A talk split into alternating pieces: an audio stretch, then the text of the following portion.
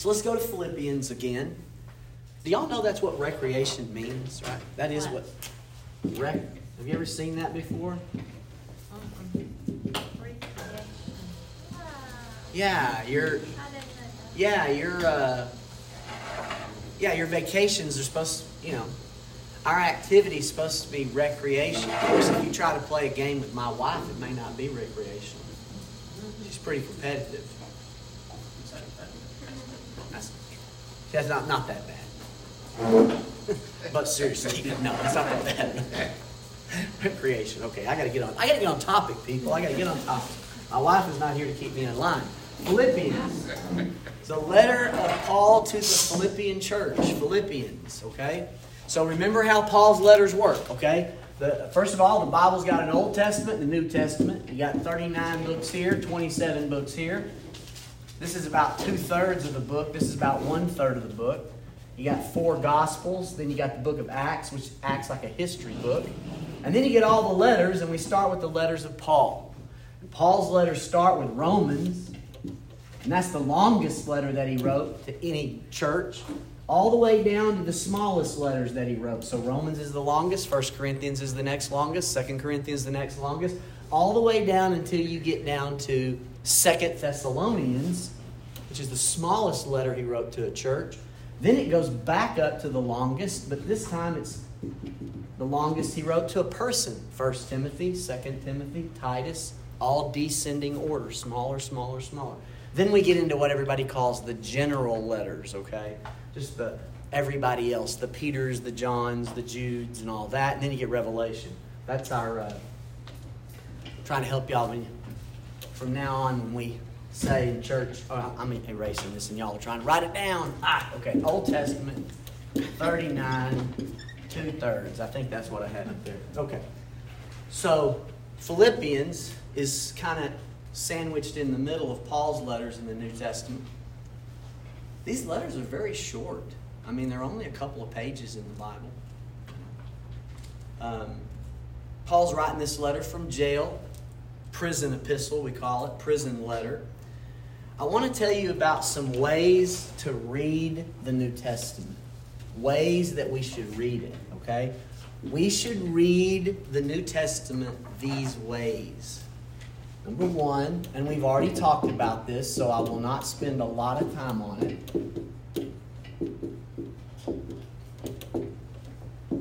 But I will explain it briefly. We should read the New Testament or the Bible in general within appropriate contexts. If somebody walks in on the middle of your conversation and they hear you say something, and they haven't heard the last hour of your discussion, and all they hear is that bold statement you made, that may skew their view of the conversation you're having, and they may misquote you. Politicians, they do that all the time on the news. They, they just catch one thing they say that's going to be a gotcha moment, but they didn't hear the other 30 minutes that they were. The other 30 minutes make this bold statement kind of in, you know, calm. Not, it's not so uh, ridiculous or extreme, but, but when you just quote that one thing, well, then when you take a statement, whether it's written or spoken, out of context, uh, its original situation in life, then you get a pretext, a lie. So we need to read the Bible within appropriate contexts. I want to say that there are four big ones so I'll make this little A, B, C, D. I want to make sure I do this right. My wife's not here. She always teases me because I will be in the middle of discussion with the kids. And when I'm trying to give them info about why they shouldn't want to do whatever it is they're about to do, dad gets going like this A, two, say, you know, it's like, I mean, B, A and B. I go A and then two, or one, B, you know, so I'm going to stay on letters, okay? So this is coherent a canonical context. Don't be afraid of that word. Remember, this is one N. This is not like a canon, boom. This is canon like a rule or a standard. Okay? Michael Jordan, LeBron James, maybe Larry Bird, I don't know, it depends who you are. These are, these are canonical. These are the canon of NBA basketball players, right? They're on the Mount Rushmore. They are the standard of basketball players, right? Okay. Canon means a rule or standard. A lot of Christians wrote a lot of things in the first century. Think about it, a hundred years. A lot of Christians wrote a lot of things. They didn't all make it into the Bible. The 27 works in the New Testament are the canon. The 39 in the Old are the canon. The 66 works in the Bible prophecy, poetry, law, story they are the canon, the rule, the standard. So when we read the Bible within appropriate context, what that means is is that scripture needs to be allowed to interpret other scripture. If you read one verse in the Bible and you just have it by itself, it may seem like pretty extreme.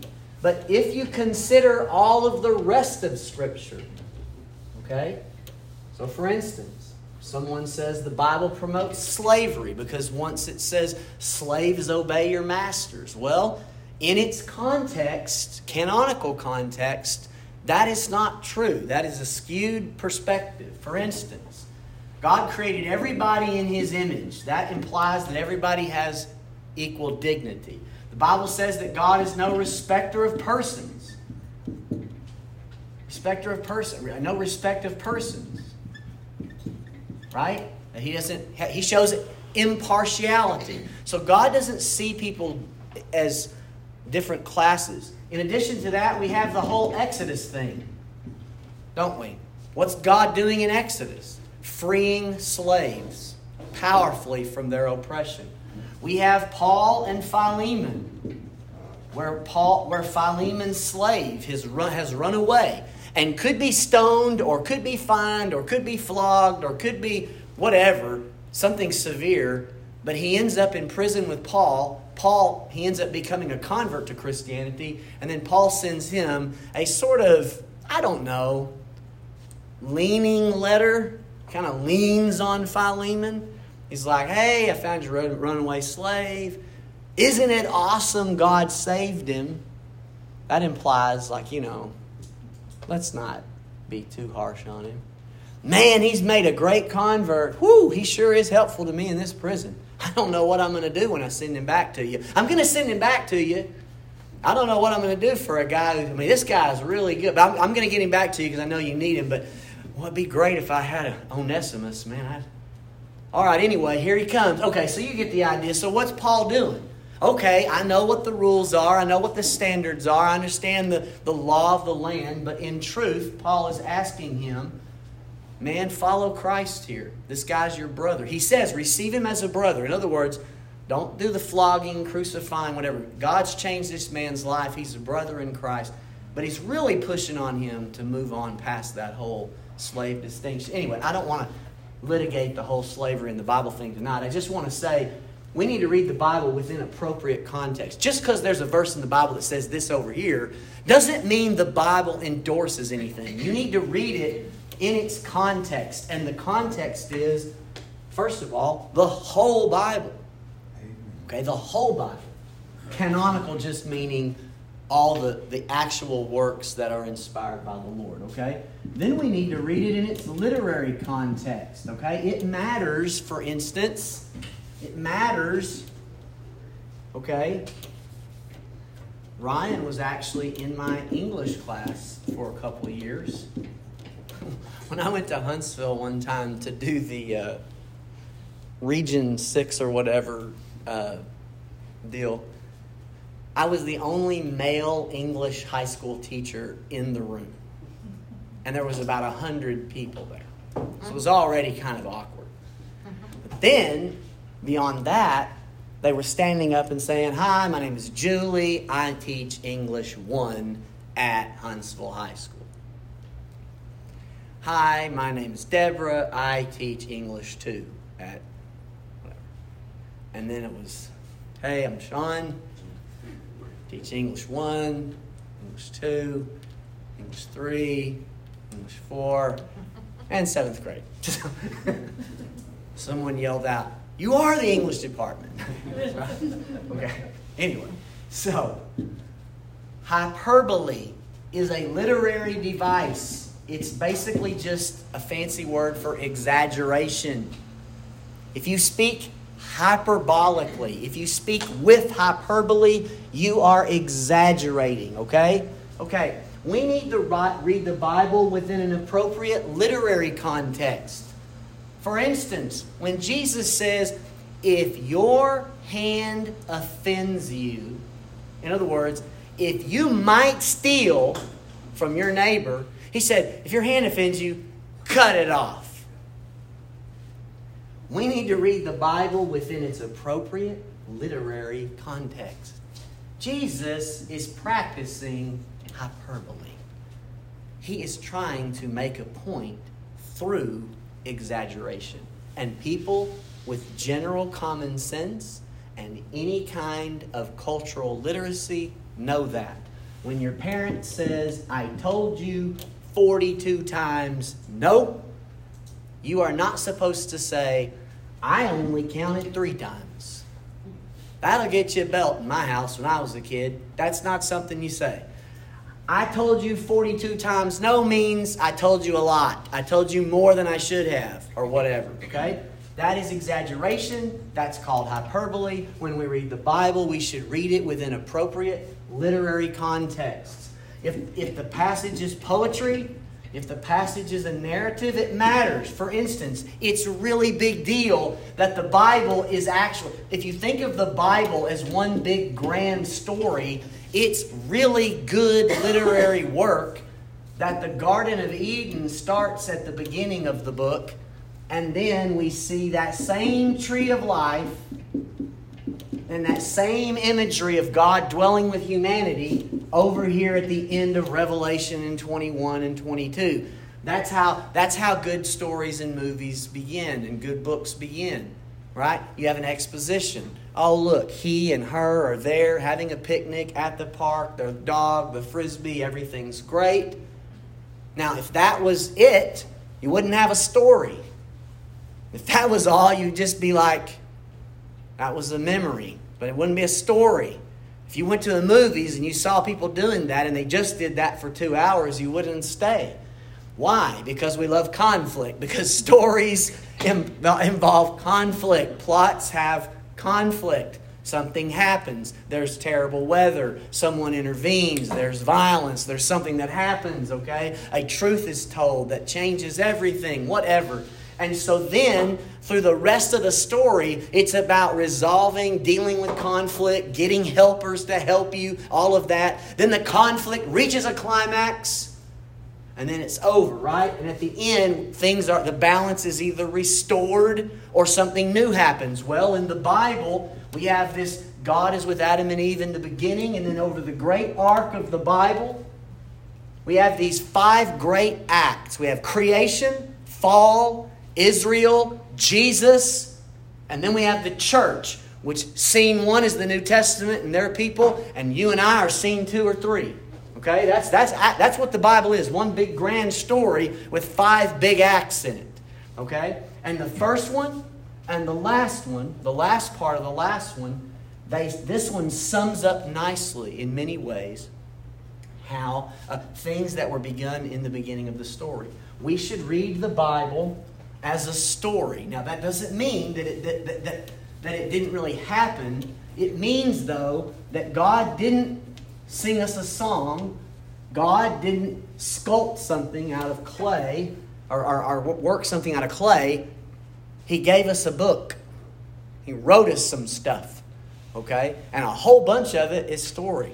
And so there is a way to think of the Bible as one grand story. And since I've gone ahead and done that much, maybe you should write that down. Creation is the first act the fall of humanity is the second great act. These two acts happen at the very beginning of the book bang, bang.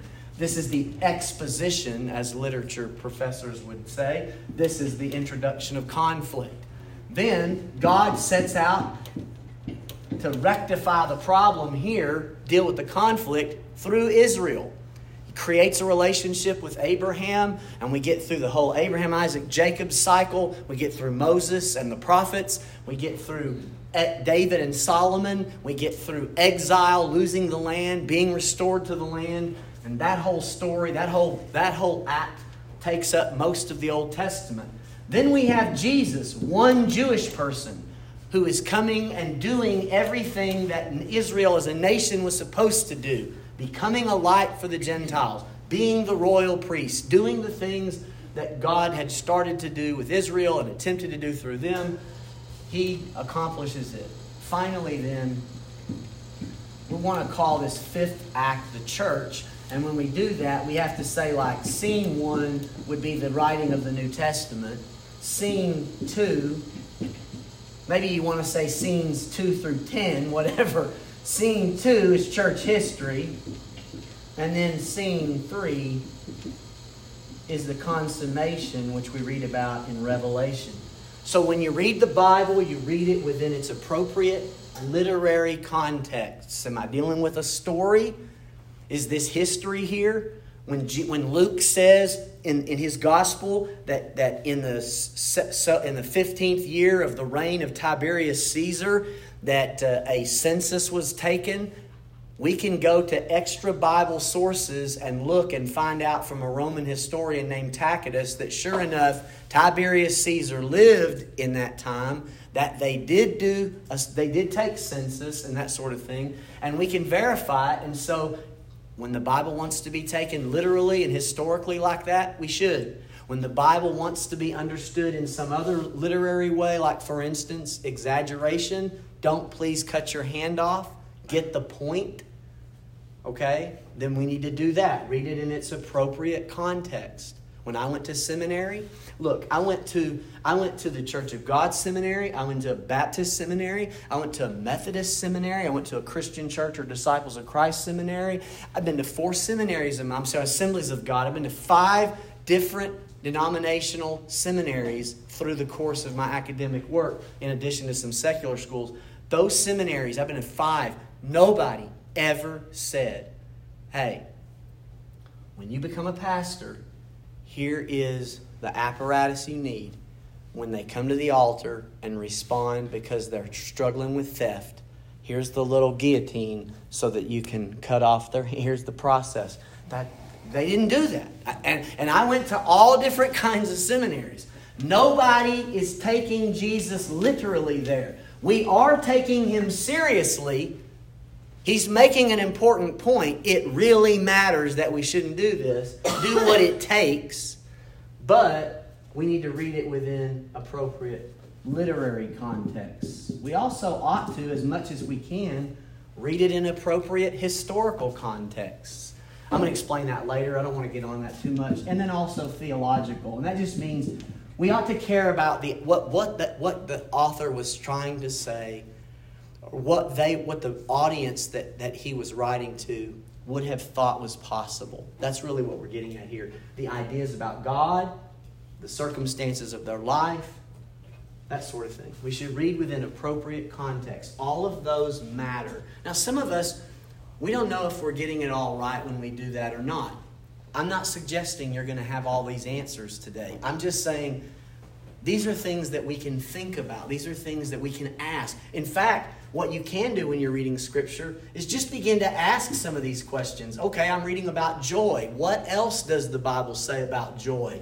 That would be thinking about the canonical context. You can ask yourself, am I reading a law code, poetry, a story? What is what kind of what type of literature am I reading when I'm reading Paul's letters? How do Paul's letters differ from Psalms? How does Proverbs differ, differ from Revelation? That kind of thing. Historical.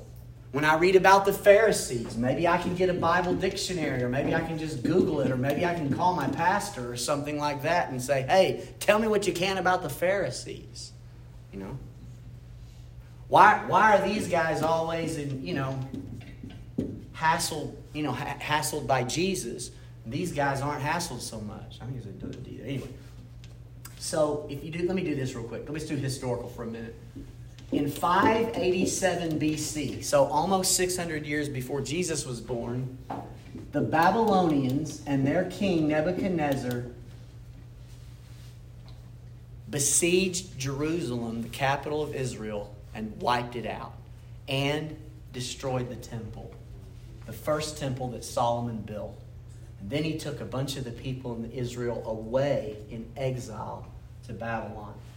But then the Babylonians were defeated by the Persians.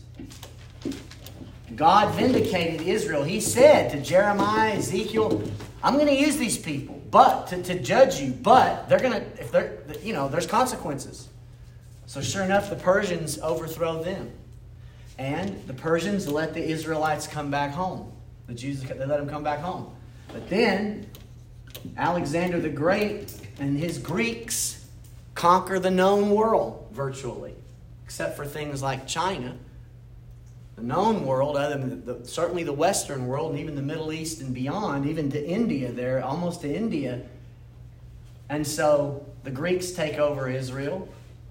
And then when he dies, the Egyptians, one of Alexander's generals, Ptolemy of Egypt, and another general, Seleucus of Syria, because these, these countries successively take over the land of Israel. And in 167 BC, 160 something years before Jesus was born, a man named, you don't have to write all this down, I'm just telling you the history. You may have never known it or never heard it. Have y'all ever tried to pronounce a word, like push the, the Google, like on Google and had the little, okay, yeah. So they're going to tell you there's two ways to do this one, okay? I prefer it this one. Okay, you can say you can say it like this city Antioch. You could say Antiochus. Uh, I tend to say Antiochus, and all that is is because there's an accent there in Greek. So I I read it from that Greek way and not the English way. It looks like Antiochus, which is not wrong, but if you're coming from the Greek part, it's Antiochus. Okay, and then this is Epiphanes. Okay. This dude is the king of Syria, or the Seleucid Empire, and he wanted the Jews. Here's what happened Syria's up here, Israel's down here, Egypt's down here. When Alexander died, one of his generals got this area, one of his generals got this area. This guy had the upper hand for a while, then these guys got the upper hand. He wanted Israel as a buffer state. He wanted some space, okay? If we were having a, a, a horrible war with South America, we might want Mexico as a buffer. You know, so that we want that. I'm not saying that would be a wise or certainly not a righteous move. I'm just saying that's kind of by analogy, that's what it would be like. Okay. So anyway, Syria says like we want we want we want space. We want a buffer. Okay. Plus, we want to protect. Uh, there, there's, some, there's some land and some resources here. So here's what he did. Now, I know this sounds insane, but this is what he did. He said, I need these people to know, and this was common back then. At this time, it was. He thought, I'm going to go in here, and I'm going to win the hearts and minds of everybody because I'm going to just do away with this old local religion stuff. And I'm going to set them up as, I'm, I'm going to set myself up as the one that should be worshiped. We obviously conquered you. We're obviously stronger than your gods. I'm going to set myself up as God. And that way, then, within a generation or so, we'll stamp all that other mess out. He wasn't counting on the tenacity of the faith of the Jewish people, okay? he wasn't. But he didn't know, he didn't know any of that. So he he goes in, he sacrifices a pig on the altar. The whole okay, on the yeah. Yeah. So this is that that is he makes it it's called desecration, okay? The abomination that makes desolate or the abomination of desolation. So in other words like this thing is unclean now, it's useless. I mean it's, it's the same it is it is the uh, it is the building structural equivalent I'm sorry to of, of, of raping a young woman or that, that that's what it would have been because now that, that i'm talking about back then. I mean back then. That's the way that that was it was like we won get over it and now you know we're in charge. That's the way this was supposed to be. Now he didn't know that they were just going to lose their minds and not quit. And since he did, since they didn't, there was a group of guys with this name, Maccabeus, the Maccabees, and these guys were not playing around. And they said, okay, buddy. And they decided to practice guerrilla warfare. And they ran this guy out of, out of Israel. And they, they released uh, Jerusalem, they freed Jerusalem on this day. And that's why, I'm not spelling that right, Hanukkah. That's why we have Hanukkah. That was the new festival in the Jewish calendar because the Maccabean revolt against this guy. Okay? What year was that? That was in 164. Uh-huh. Yeah. Okay? BC. This is before Christ. Okay? Now, so all that sounds good.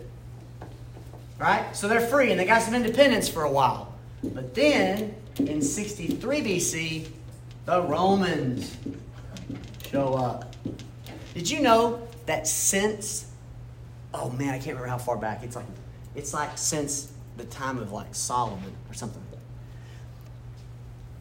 Every 44 years, and a standing army has marched through Palestine to invade somebody.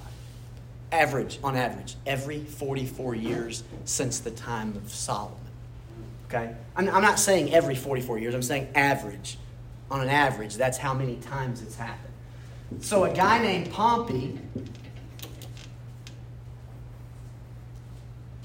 goes into Jerusalem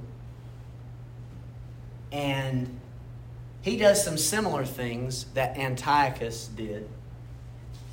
And now, by the way, at this point now, the Persians had let the Jews rebuild that temple that had been broken and just desecrated. And they had, the Maccabeans had actually cleansed it and all that. And Started over. But in this time, then, um, he, he desecrates it again. Not the same destruction, but desecrates it.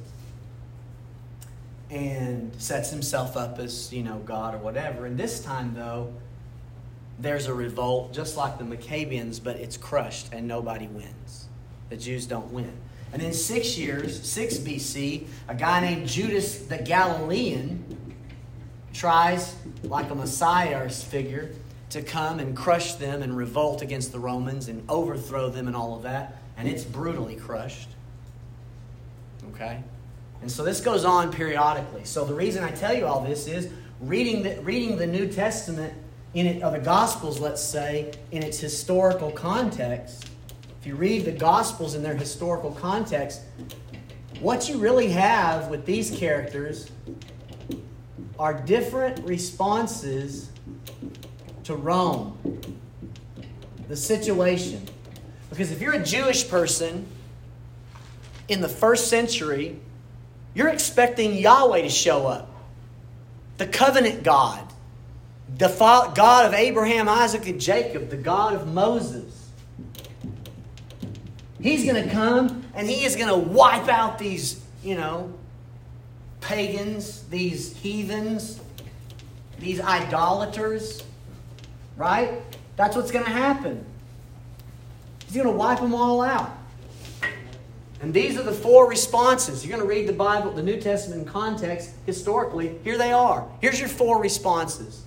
These people, their answer was revolt. Kill them all.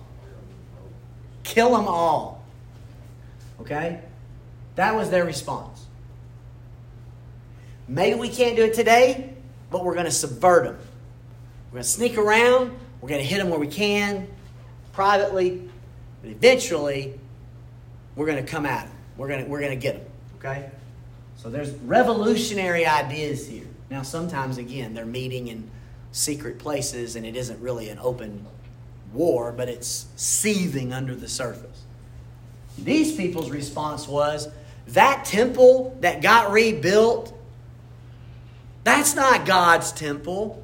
Herod the Great, who's a collaborator with the, the, the Romans, is the king. And this, this thing here, this is some kind of sham Israel. Run to the hills. This is, this is the, uh, this is the uh, escape response. Let's go out here 10 miles outside of Jerusalem and watch when God rains down sulfur and fire like Sodom and Gomorrah on Jerusalem. Because that's not God's holy city with God's man installed as king, and that temple is not Solomon's temple. That is a that man on the throne is a usurper, and that temple is a pretend temple. That's not that. So that was their response. Head to the hills. Okay, get out of here. These people were like Vichy France in World War II. These were the collaborators. These were the people who had status. And so they didn't want to disrupt everything. Okay? The Chinese take over. And they make Mike Allison the mayor. Because Mike was like, Look, I don't like these Chinese uh, taking over, but I don't want to lose my land. They're not asking me to kill anybody, they just want me to collect some taxes from people. Okay? I don't want to lose my land. I've had this for a while. I've worked hard for it, my property. They were going to come down here and burn it all down. They said, all you got to do is collect some taxes from, I need you to tax Houston County. And they were like, that's it? Yeah. And if you'll do this, Mike, forget your land. We're going to give you that guy's land. You know, the one we just sent off to the gulag or whatever? that guy, we're going to give you their land. Mike, I'm sorry I just made you a traitor. I'm sorry. I, I just I needed somebody that I could trust, and I, I know you're not going to do that. So anyway, okay. So so the Sadducees are the collaborators, the status quo, right? I've got my job. The Romans are maybe I like them, maybe I don't, but hey, this is the way it's going. I'm going to look out for my family. That's those people. They also don't believe in the resurrection, which shows up in the New Testament, but a lot of times people get hung up on that as if that's what defined them. It didn't. What defined them was their willingness to go along, to get along, or get along to go along, whatever the hell is How do you say that? Go along to get along? Yeah. Thank you. Okay. These people's response was this. Okay. So the temple, we agree with you. That's not really God's that this things aren't right. And we agree with you, the Romans don't belong here. And we absolutely disagree with you people Here's what we're going to do we're going to study God's Word,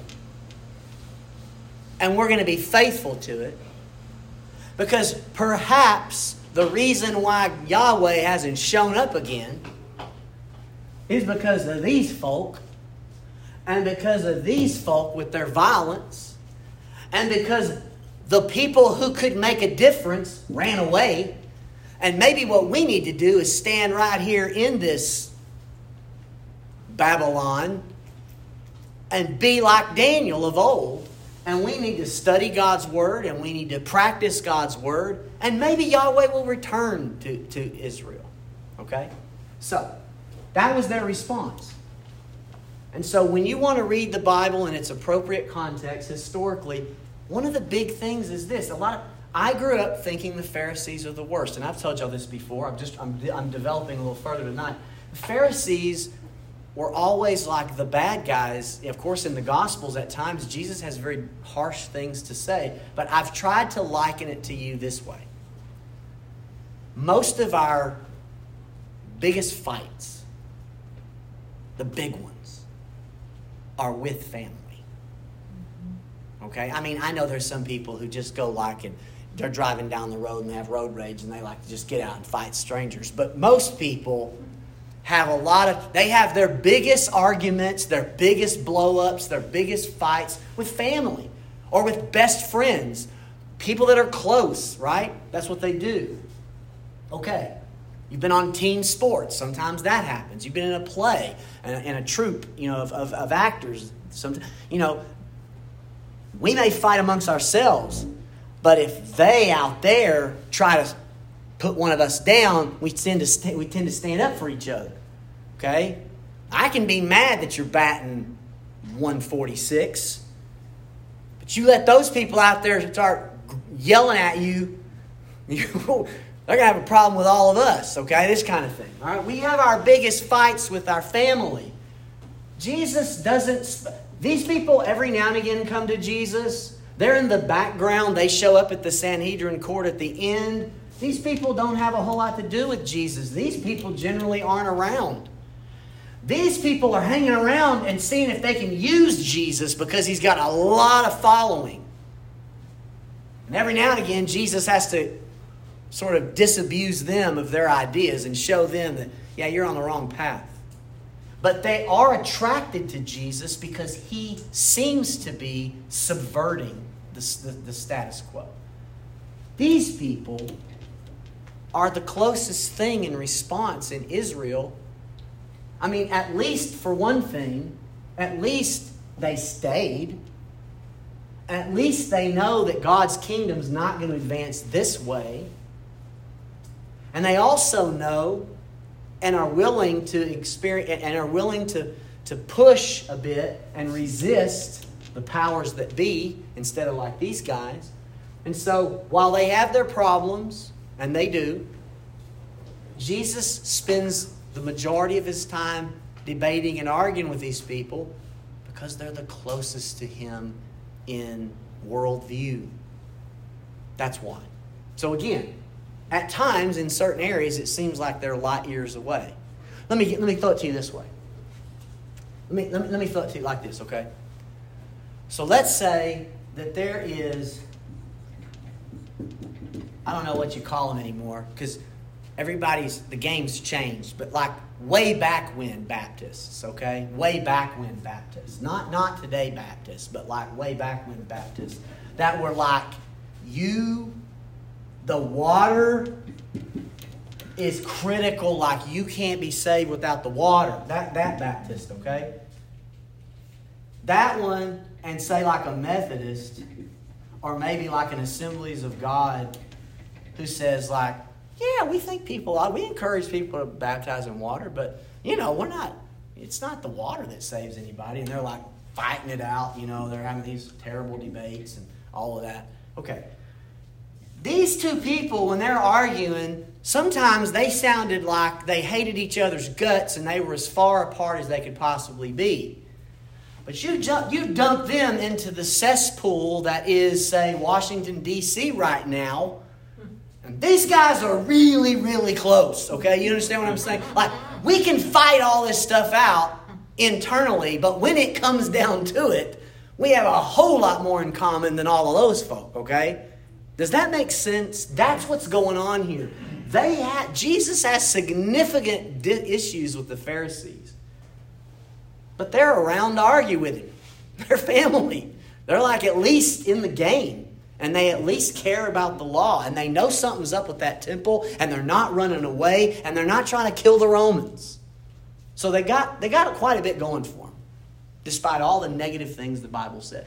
When we read the New Testament, when we read the Bible, we ought to try to read it in its mm-hmm. historical context and then its theological context. Sometimes we're really, we're really bad about reading our contemporary ideas back into the Bible instead of thinking about what the first audience would have heard.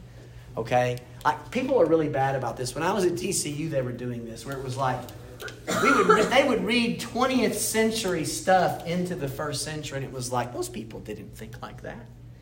They weren't thinking that way.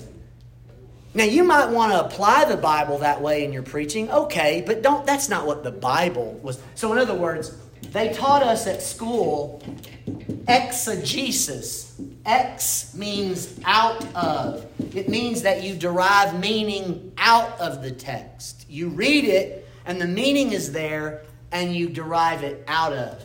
But what a lot of people do, hang on.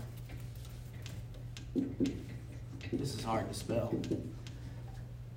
Eisegesis which is reading into the Bible what's already in your head.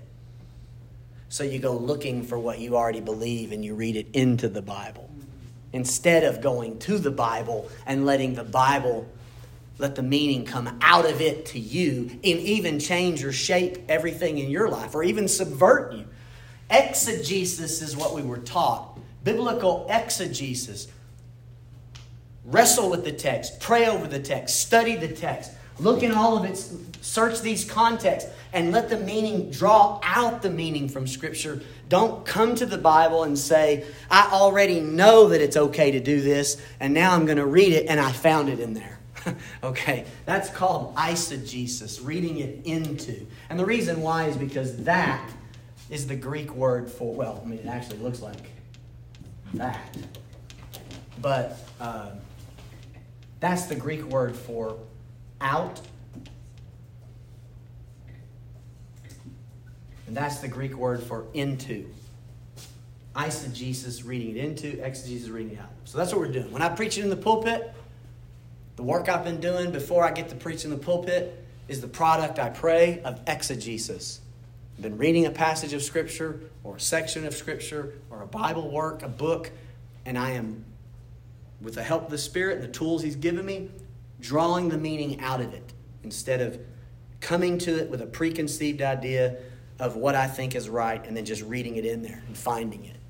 That's the reason why a lot of people, all of us, including me, that's why we have so many discussions and disagreements within the church, is because the heart is deceitful above all things and desperately wicked, and often we find in the Bible what we want to find instead of, you know, letting the Bible find us. Does that make sense? Yes. Okay. So Philipp, so we want to read for appropriate context. Anything else? I've already kind of said with as little distortion as possible. I don't want to say that anymore. I've already dealt with that. Um, I've already said without the assumption that we already know what it's going to say. Oh, can I say this too? We need to read the Bible without the arrogance that we own that text, that we have a right to that one. Let me explain what I mean by that. So, so like Pentecostal people will read Acts 2 as if that's their that's their but that's that's my that's my text. That's my text. Right. You people don't know what that Bible means. Say what that word. You don't have a clue what that means. That's a, we're full gospel. We read that that way. Now, I mean, I grew up in that way, so I can tell you all that. I, I'm not making that up or pointing fingers or casting aspersions. Like that's what they told us. Okay, I know that's what I know they did. That's what he said. I don't mean every single person in the Pentecostal church, by the way, either. And everybody in the Pentecostal church isn't rude about it, but that is the way that that's the thinking. And so, you know, and then of course, then the Baptists come along and they're like, well, well, okay, you, you think you got Luke. Well, guess what? We got Paul. He's ours. He's ours. That First Corinthians 12 through 14 with the gifts and the, yeah, that's us. We got the right, that's ours. And so then the Baptists read First Corinthians 12 with their spectacles, eisegesis. And the Pentecostals read Luke with their spectacles, eisegesis. Instead of, let's go back Pentecostal and read Acts again. I'll give you an example. I'm going to do this. I'm going into the deep water right now. Here we go. Here we go. Okay? I'm going to show you something important. Go look this up online, okay? Read, for instance, the Assemblies of God website, their statement. It's called the, uh, the uh, well, it's their statement of faith. I forgot what the name is. And I know y'all are thinking, well, I didn't think the Assemblies of God were Pentecostal. They are. I don't know why people in this area. I guess it's because Lufkin is the central, you know, Texas hub of United Pentecostals, but Assemblies of God people, Church of God people are Pentecostal. Look them up. Go to the Assemblies of God website. It'll say, we're the largest Pentecostal denomination in the world. That big church in Lufkin called Timber Creek, Yeah. that's their root. I don't know if they're still there or not, but that's, that's who they were. Okay, the statement of faith. If you read their statement of faith, there is a number, and I don't know how far it is. Maybe it's 12 or something like that. But go on down that statement of faith, and you will see in there this language. The initial evidence of the baptism of the Holy Spirit is speaking with tongues. That's what their website says. The initial, that means first. That means you're not baptized in the Spirit unless that happens. That's what their statement says, okay? Now, that's what it says. So, if you go read Luke, and when I say Luke, what do I mean? Luke wrote two books. That's why I named my kid Luke. Because my favorite gospel is the Gospel of Luke. And he wrote that gospel to Theophilus, and he wrote Acts to Theophilus. This was book one, this was book two. If you're going to read Luke in the Bible, you got to read both. Every time that somebody is filled with the Spirit in Luke Acts, are you ready for this? The Assemblies of God isn't going to like this, and the Baptists aren't going to like this. Are you ready? Nobody's going to like this. Every time in Luke Acts that the Bible, and I say Luke because I'm talking about, I'm not talking about Pentecost. I'm talking about John the Baptist's parents. Remember them? They're in Luke 1. Amen. Mary. Okay, I'm talking about these people. Every time in this work that the Bible uses a phrase similar to that, do you know what people do?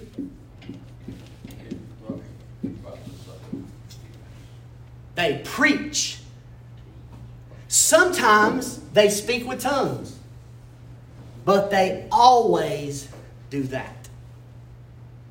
My soul does magnify the Lord after she's filled with the Spirit.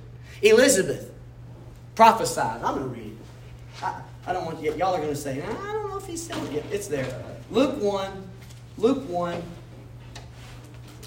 Luke 1, verse 41. Elizabeth was filled with the Spirit. And did she speak with tongues? No. What happened? She exclaimed, Blessed are you among women, and blessed is the fruit of your womb. She prophesied. She preached. Then Zechariah. What happens to him? He's filled with the Spirit. What does that guy do? Verse 67 of Luke 1 Zechariah was filled with the Holy Spirit and prophesied. Okay? What about the day of Pentecost, preacher? Aren't the assemblies of God people right? On the day of Pentecost, they were all one mind, one accord. Suddenly there came a sound from heaven as a rushing mighty wind, filled all the house where they were sitting. Everybody was filled with the Holy Ghost, spoke with other tongues. Sure. But you know what else happened that day? As soon as they got finished, Peter walked out and said, These people are not drunk as you suppose. They're just filled with the Holy Ghost. You crucified Jesus. God raised him from the dead. You know what he did? He preached. He prophesied. That's what he did. Uh, Acts 4. Peter wasn't just filled on Acts 2. He was filled in Acts 4. Now that blows both of these people out of the water. Peter is filled with the Spirit three times in the book of Acts. Paul is filled with the Spirit three times in the book of Acts. Peter is filled in Acts 2, 4, and somewhere further down the road.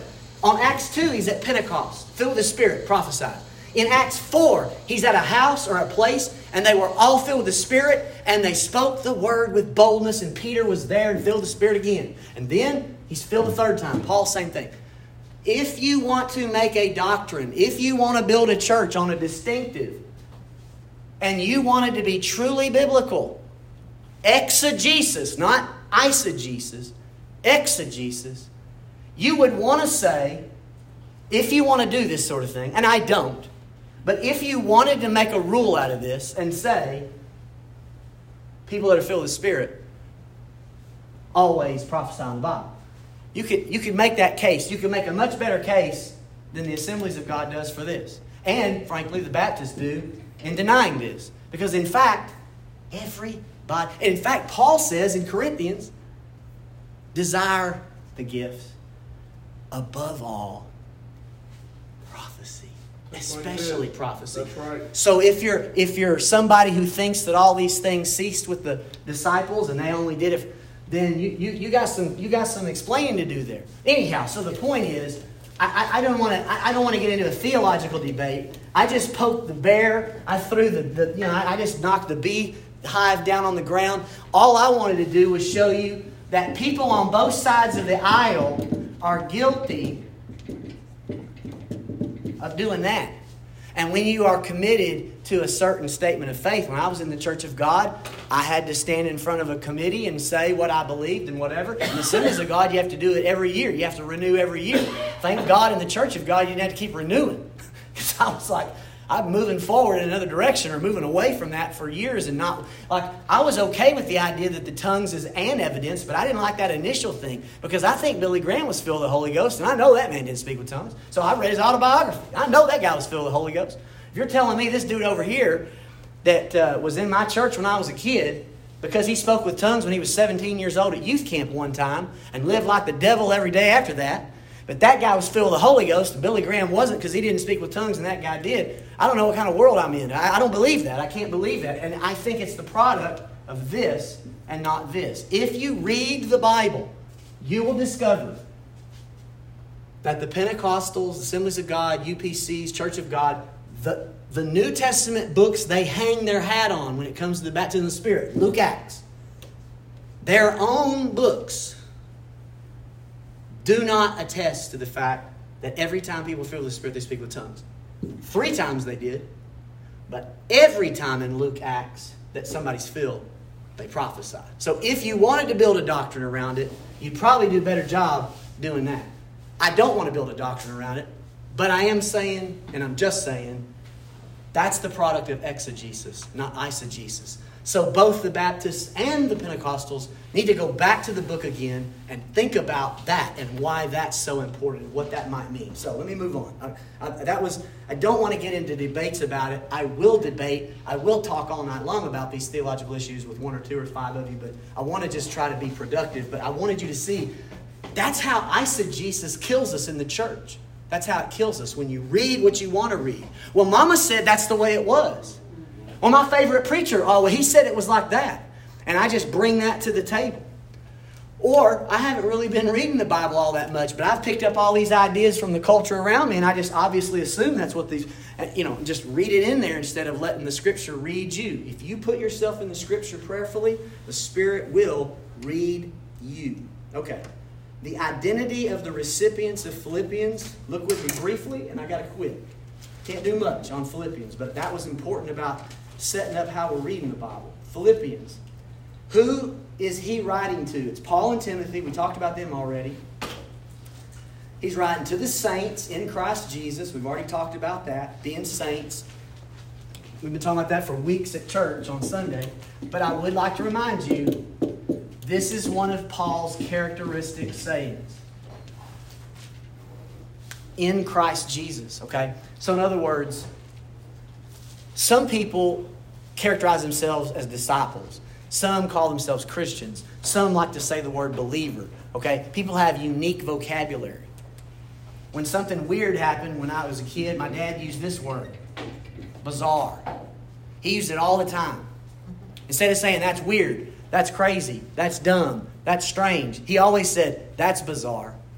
That creeped into my speech. It's with me. In our family, we use this word. Not everybody uses this word. For some of you, it's bizarre to use the word bizarre, okay? That's, that's the way it goes. But if you saw something in print or you heard somebody say something and you heard that word, if you've been around us a lot, you might think of our family. When you hear this phrase, this is the way Paul liked to talk about his relationship. Instead of saying, I'm a Christian, or I'm a disciple, or I'm a believer, he might use all those words. But this is the characteristic way in Christ Jesus. Okay, in Christ. That's, that's his characteristic phrase. So the people he's writing to are saints because God called them to be. They're in Christ, but they're also at Philippi. This is verse 1 of chapter 1. With the overseers and deacons. A lot of people don't realize that even here, this was probably written in 62 AD. So, in the first century, the church has already developed enough to ha- have a need of some organization. We need some at Mount Olive right now. We're growing. And we need that. We ought to do things not haphazardly. We need some organization when it comes to youth, children's, worship team, when it comes to hospitality, helps, teaching, preaching, in everything we're doing, in terms of our missions, in terms of evangelism, in terms of our community presence, we need more of a strategy. We need more of a plan. The apostles themselves needed organization. These guys saw Jesus. Peter walked on the water. They raised the dead. And yet, in the book of Acts, they're preaching along and preaching along, and everything's great. And then somebody, the church is growing and growing, and 3,000 were added one day, and 5,000 another day, and all of a sudden somebody comes along and says, Hey, hey, hey, hey, my mom's a widow. And I heard Matt's mom's a widow, and when, when Matt's mom needed help, y'all helped her. Y'all aren't helping me. And when Daryl's mom needed help, y'all helped him. But it didn't help Mike. Oh, it's this Trinity thing. That's what it is. Y'all are partial to the Trinity widows and not the Kennard widow. Oh, I see what you. And that's what started happening. And Peter was like, "Wait a minute. Okay, how can we be so spiritual and so ridiculous at the? Okay, you know what? You're right. We need help. Stephen, so and so, so and so, get over here. Okay? We're going to ordain you to be deacons, and you're going to look out for that kind of stuff. Because clearly, we can't handle it. It's beyond us. We're not organized enough. And so, even in the book of Acts, there is a need for organization because stuff falls between the cracks. And so, the overseers and deacons are a part of a developing, I'm going to, I'm, I'm to introduce you to a fancy word here ecclesiology. Don't let that fool you or be scared. Don't let it scare you. Ecclesia, which looks like this in Greek. Ecclesia. It just be greater at spelling, not Greek anyway. say that again. I said you'll be greater than your Greek spelling. good, good, good. I'm trying to find an accent. Uh, so that means an assembly or a church. So it comes to me in the church. Ecclesiology is the study of the church or a teaching about the church. There is a developing ecclesiology. The, the idea of what the church is is morphing and changing and transforming every day. And by AD 62, they're already got deep organization. He's writing to people at the church at Philippi, and he actually mentions overseers and deacons. Then he says, Grace to you and peace from God our Father and the Lord Jesus Christ. Okay? Again, I, I can only hit some highlights here, but I would like for you to note. Did you see the distinction? We only believe in one God, but this one God has distinctions within himself. And that's here. There is a Father, there is a Son, there is a Spirit. They're not three gods, there's one God. But there are distinctions within that one Godhead. There are.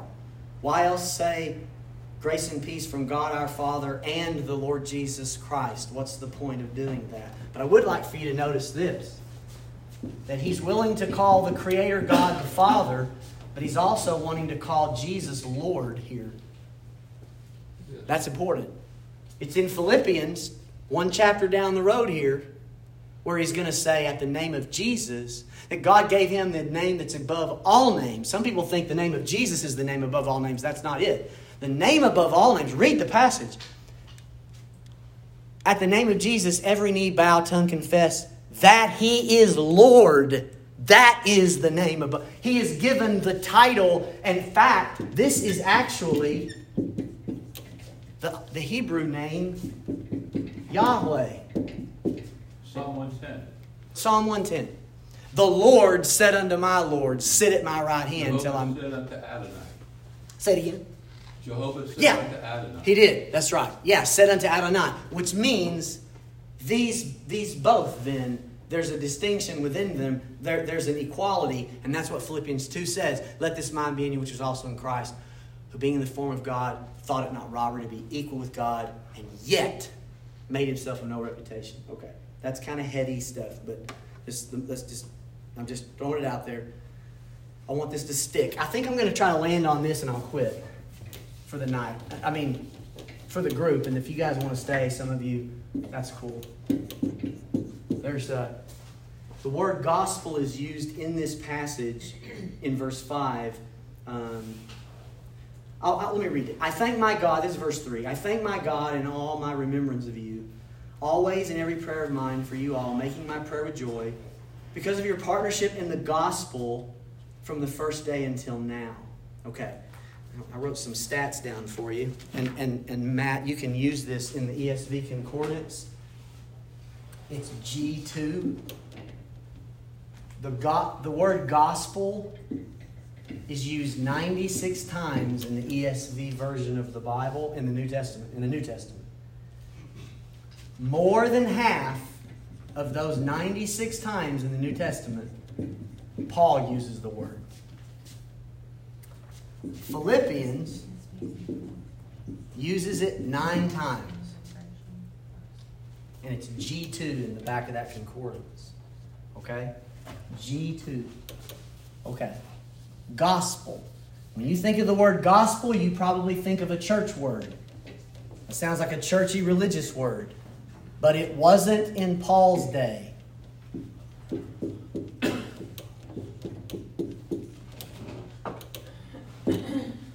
Evangelion. Evangelion. If I take the same letters and I make them from Greek and I turn them into English letters, it looks like that. You see this little part right here? EU. Think about these words. Think about the word euphoria. What does euphoria mean in English? It's a good feeling. What's a eulogy? A good word about somebody. What is uh, euthanasia? A good death.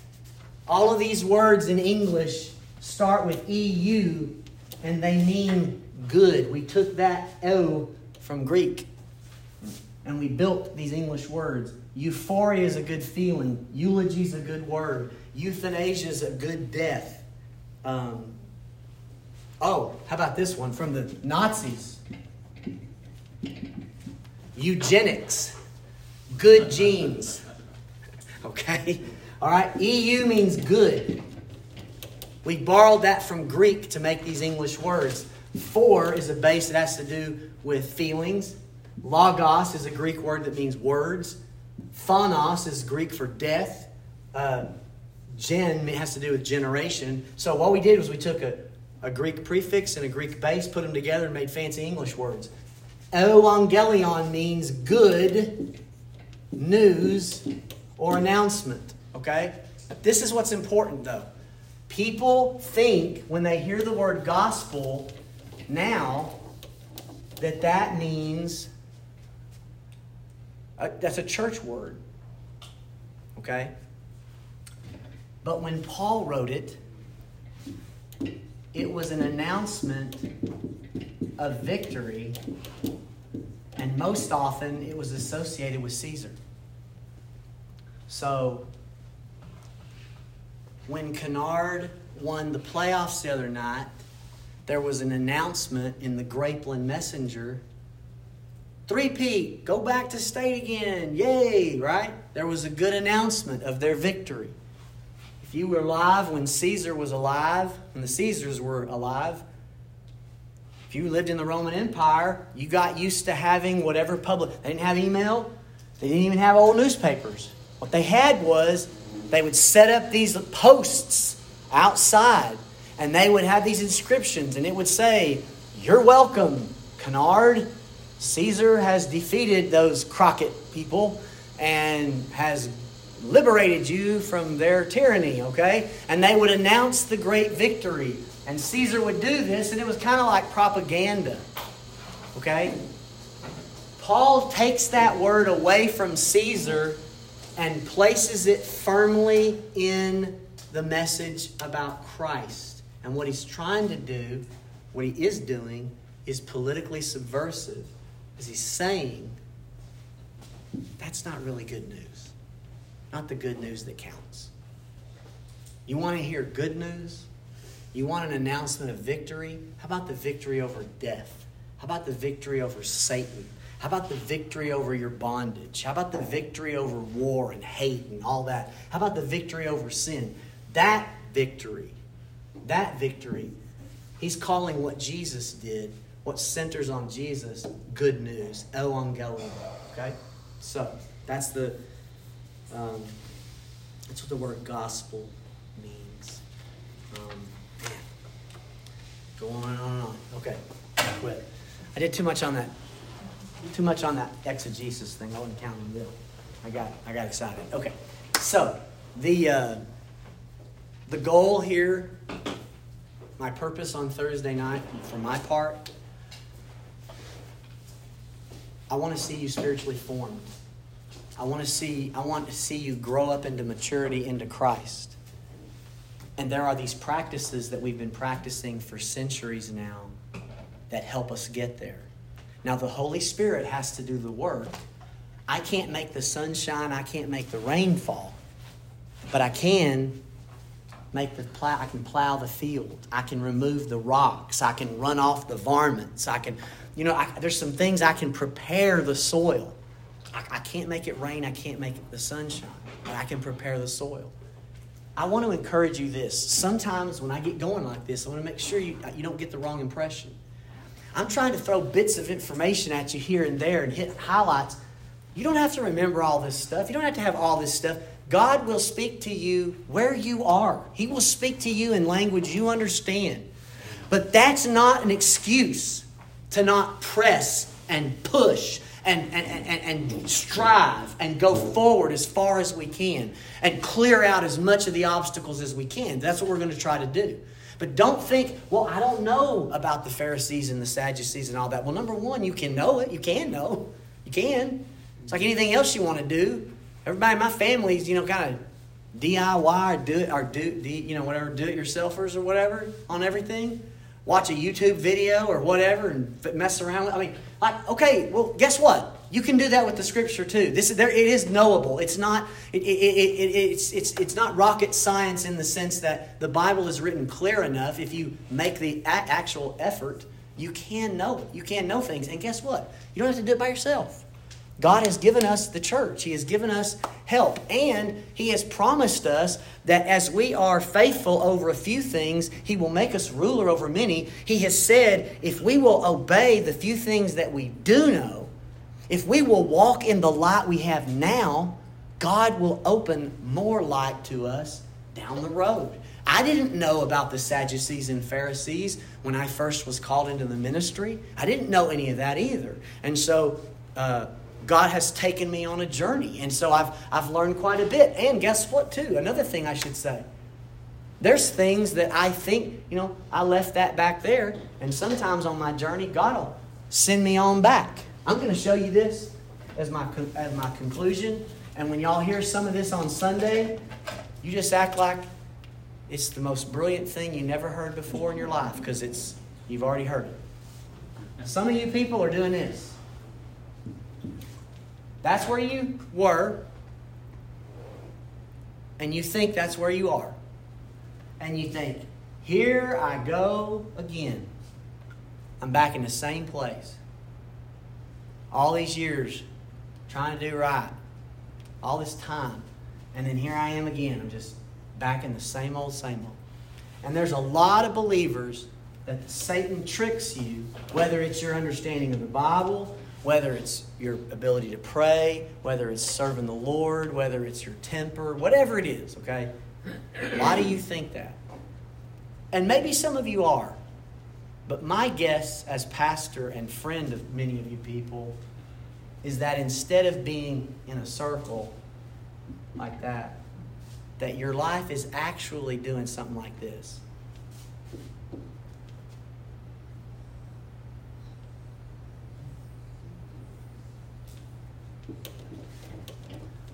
And it may feel like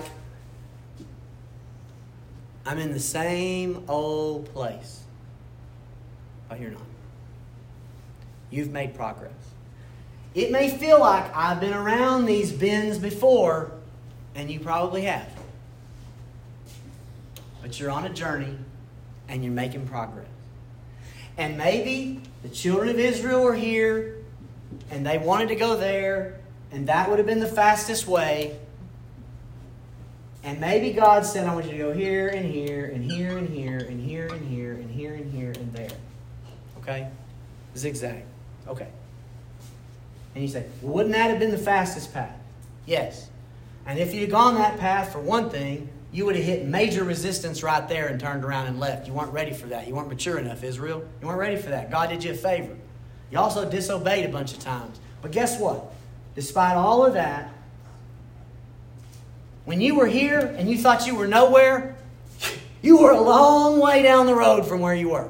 And some of you right this is where you were, and this feels like it's a similar place, and you can draw a straight line to it. It seems like, yeah, I've been around this before. But, church, you've made progress. God's taking you where you need to go. It may not be the, the, the, the pace you want to go. You may feel like, why do I have to learn this again or whatever? There are things in my life, lessons in my life, things that I should have already learned, did already learn, that I have to go back and revisit. But that does not mean that I'm in a circle and I've made no progress, that I'm nowhere. I know things now, I've experienced things now that I didn't back then. And I may feel like, well, now I'm back here again and I'm getting this opposition. Yes, you are. But you have those experiences. You have those scriptures. You have those people. You have these situations in your life that, that, that, that have accumulated since then, and you're not the person that you were then. There is growth. And I want to encourage a bunch of you out there that this is more of what your life looks like. Father, some of us think, don't like to read, don't understand what I'm reading, bored when I'm reading, scared to read, afraid I'm going to think and believe the wrong things.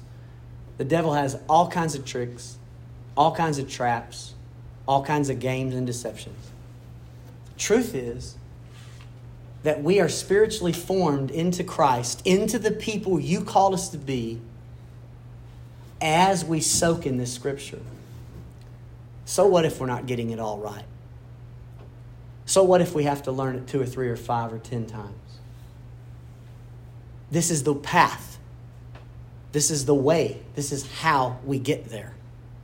Father, I pray in Christ's name that you will give people the vision to see the goal, to see who they are in Christ, and who they're going to be forever in eternity, and to start leaning in to that vision now and beginning to practice those habits, those dispositions, gaining that wisdom that they need to be the royal priests that you've called them to be.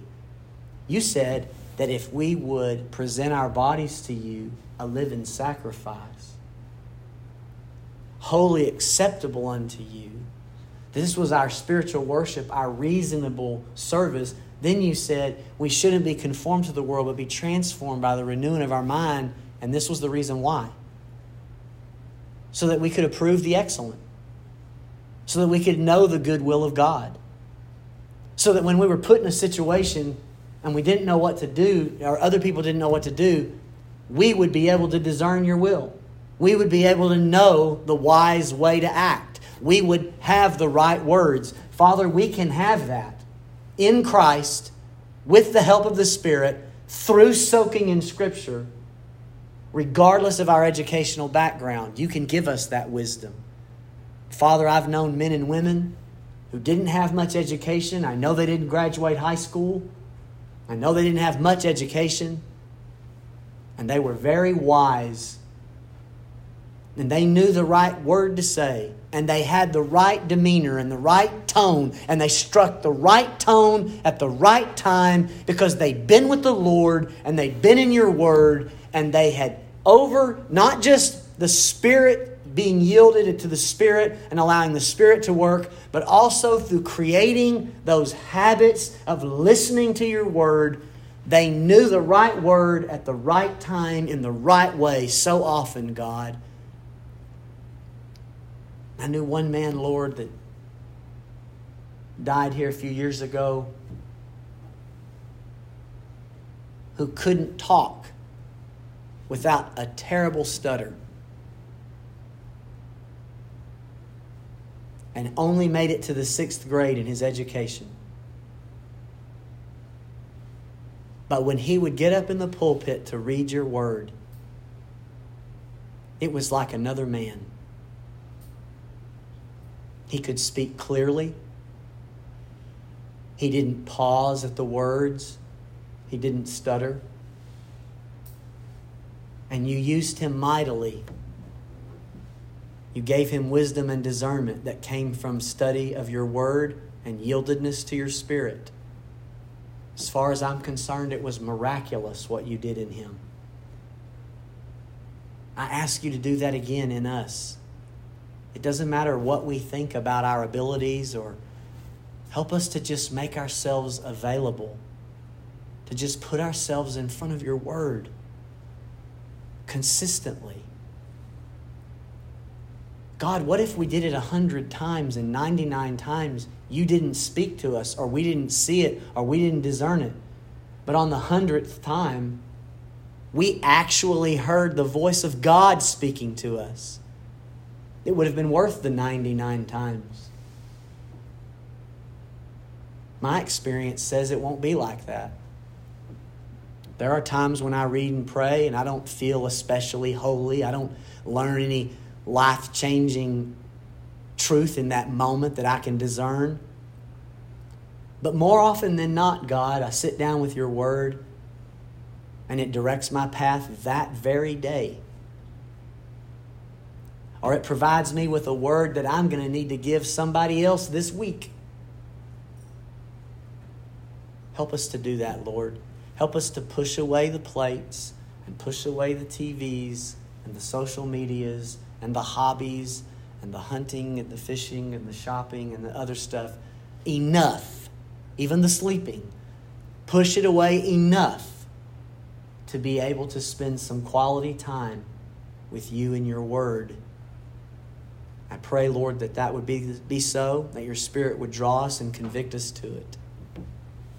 Again, Father, I ask you to heal Connie tonight.